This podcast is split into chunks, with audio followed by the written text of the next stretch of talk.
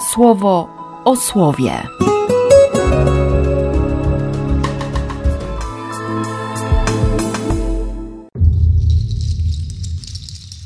Dwudziesty pierwszy czerwca, poniedziałek.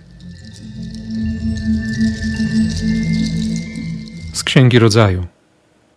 Pan powiedział do Abrama: Odejdź ze swojej krainy i od swoich krewnych, z domu twojego ojca, do ziemi, którą ci wskażę. Wywiodę bowiem z ciebie wielki naród, będę ci błogosławił, twe imię uczynię wielkim. Będziesz błogosławiony. Także tych, którzy ciebie błogosławią, ja będę błogosławił, a klątwą obejmę tych, którzy na ciebie klątwy rzucają. Dzięki tobie błogosławieństwem objęte zostaną wszystkie plemiona ziemi. Abram wyruszył w drogę, tak jak mu Pan powiedział. Poszedł z nim także Lot. Kiedy Abram odchodził z Haranu, miał 75 lat. Abram wziął ze sobą Saraj, swoją żonę, i Lota, syna swojego brata, oraz cały ich dobytek, którego się dorobili, i całą służbę, którą nabyli w Haranie, i odeszli w stronę ziemi Kanaan. I przybyli do ziemi Kanaan. Abram przeszedł wzdłuż całej ziemi aż do pewnego miejsca przy Sychem, do wysokiego dębu. Mieszkańcami tej krainy byli wtedy Kananejczycy. Pan objawił się Abramowi i rzekł mu: Ten właśnie kraj dam twojemu potomstwu. Abram zbudował tam ołtarz dla Pana, który mu się ukazał. Potem odszedł stamtąd na górę wznoszącą się na wschód od Betel. Tam rozbił swój namiot, mając Betel od strony morza, a Aj od wschodu. Wzniósł tam również ołtarz dla Pana i przyzywał tam imienia Pana. Potem Abram zwinął swe namioty, odszedł stamtąd i założył swój obóz na pustkowiu. Z Ewangelii według świętego Marka.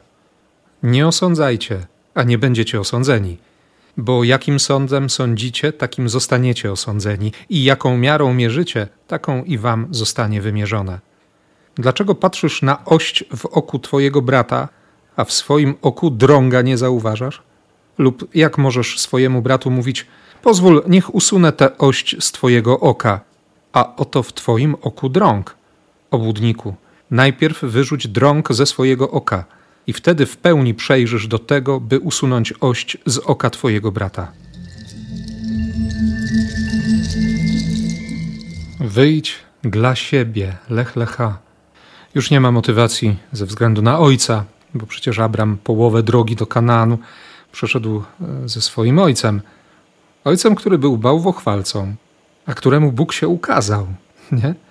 Nie czekał na to, aż zacznie wyznawać jego imię i będzie monoteistą, tylko, tylko zaprosił go do wędrówki jako poganina, jako człowieka, który robi biznes na tworzeniu posągów, posążków, rzeźb rozmaitych bożków, bóstw, demonów. I Terach zabrał swojego syna i całą rodzinę i zaczął tę swoją wędrówkę z Ur w Chaldei w kierunku Kanaanu. Zatrzymał się w Haranie i w sumie już stamtąd nie wyszedł. Został tam na zawsze. Tam umarł. I wtedy właśnie Bóg odzywa się do Abrama: Wyjdź, zostaw to wszystko, umrzyj dla tych planów, które miał Twój ojciec, i teraz idź już dla siebie. Idź do ziemi, którą Ci wskażę ja wywiodę z ciebie wielki naród. Spełnię twoje największe i najważniejsze pragnienia. Będziesz miał syna i będziesz miał na własność ziemię. Twoje kości będą bezpieczne. Twój grób będzie na twojej ziemi. Abraham wychodzi. Tym razem już nie dla ojca, dla siebie. I gdziekolwiek się zatrzymuje, tam buduje ołtarz i tam składa ofiarę próbuje poznać Boga, którego nie zna. Bo to jest Bóg, któremu wcześniej ofiar nie składał, wobec którego niczym nie zasłużył na słowa obietnicy. Więc próbuje tego Boga poznać na swój sposób. Tam, gdzie się zatrzyma, buduje ołtarz. Mimo, że Bóg nie jest skory do odzywania się. Zagaduje do Abrahama średnio co pięć czy tam co siedem lat. I Abraham musi jeszcze poczekać, ale, ale ma w sobie tę cierpliwość będzie czekał na spełnienie obietnicy 25 lat, jeszcze ćwierć wieku, kiedy dojdzie do granicy, on sam i jego żona. kiedy będzie wiadomo, że, że jeśli słowo tego Boga się sprawdzi, to tylko dlatego, że Bogu się tak będzie podobało. A Abram ciągle, ciągle próbuje Boga poznawać. Nie traci cierpliwości, nie zatrzymuje się w tej drodze, nie rezygnuje. Ma wiarę. Nie ma się co dziwić, że został tak nazwany. Ojciec wiary. Daje Bogu czas, a właściwie zgadza się na ten czas, który, który ma Bóg. Nie wiem jak ty, ale, ale ja bym chyba tyle nie wytrzymał. Nie mam takiej cierpliwości. Naprawdę podziwiam Abrama i proszę dzisiaj Boga o, o choć trochę tej wiary, którą miał on, kiedy ruszał z Haranu, kiedy wcześniej w ogóle wychodził z Ur i kiedy rozbijał te swoje namioty, potem je zwijał, przenosił się na kolejne miejsce i ciągle budował ołtarze, by, by próbować z Bogiem rozmawiać, by z Nim być, by dawać Mu znać, że, że naprawdę On Boga szuka. On chce z Nim być. Konkretna droga, droga obietnicy do, do spełnienia obietnicy.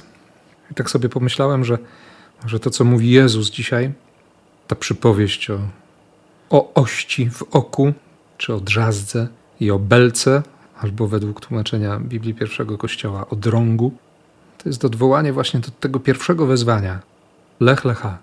Idź dla siebie, żeby nie być obłudnikiem, który zajmuje się innymi i który próbuje uleczyć wszystkich i ma, i ma najlepsze rady dla tych, którzy są obok, próbuje ustawić ich życie, chce ich wyprostować, a nie zwraca uwagi na siebie, albo ucieka od siebie, zajmując się innymi. Abram został wezwany do tego, żeby, żeby stracić i zostawić wszystko, co go wiązało z bałwochwalstwem. I to, co mówi dzisiaj Jezus, też jest znakiem miłosierdzia, bo to Bóg zabiega o moją wieczność. Nawet kiedy mnie nazywa obłudnikiem, tu chodzi o wolność.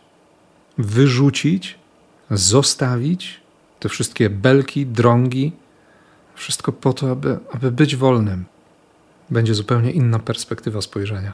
Wtedy nie będzie sądów, nie będzie tej pokusy osądzania, bycia lepszym, bycia tym, który wie, który już wszystko wie. Więc do modlitwy o wiarę jeszcze dokłada mi się kolejne wezwanie o pokorę, czyli o umiejętność spojrzenia na siebie w prawdzie, czy prawdziwego spojrzenia, prawdy w spojrzeniu. Najpierw na siebie samego. A zatem wiary, pokory i, i prawdy w spojrzeniu Tobie też życzę. I na to wszystko Cię błogosławię w imię Ojca i Syna i Ducha Świętego. Amen. Słowo o słowie.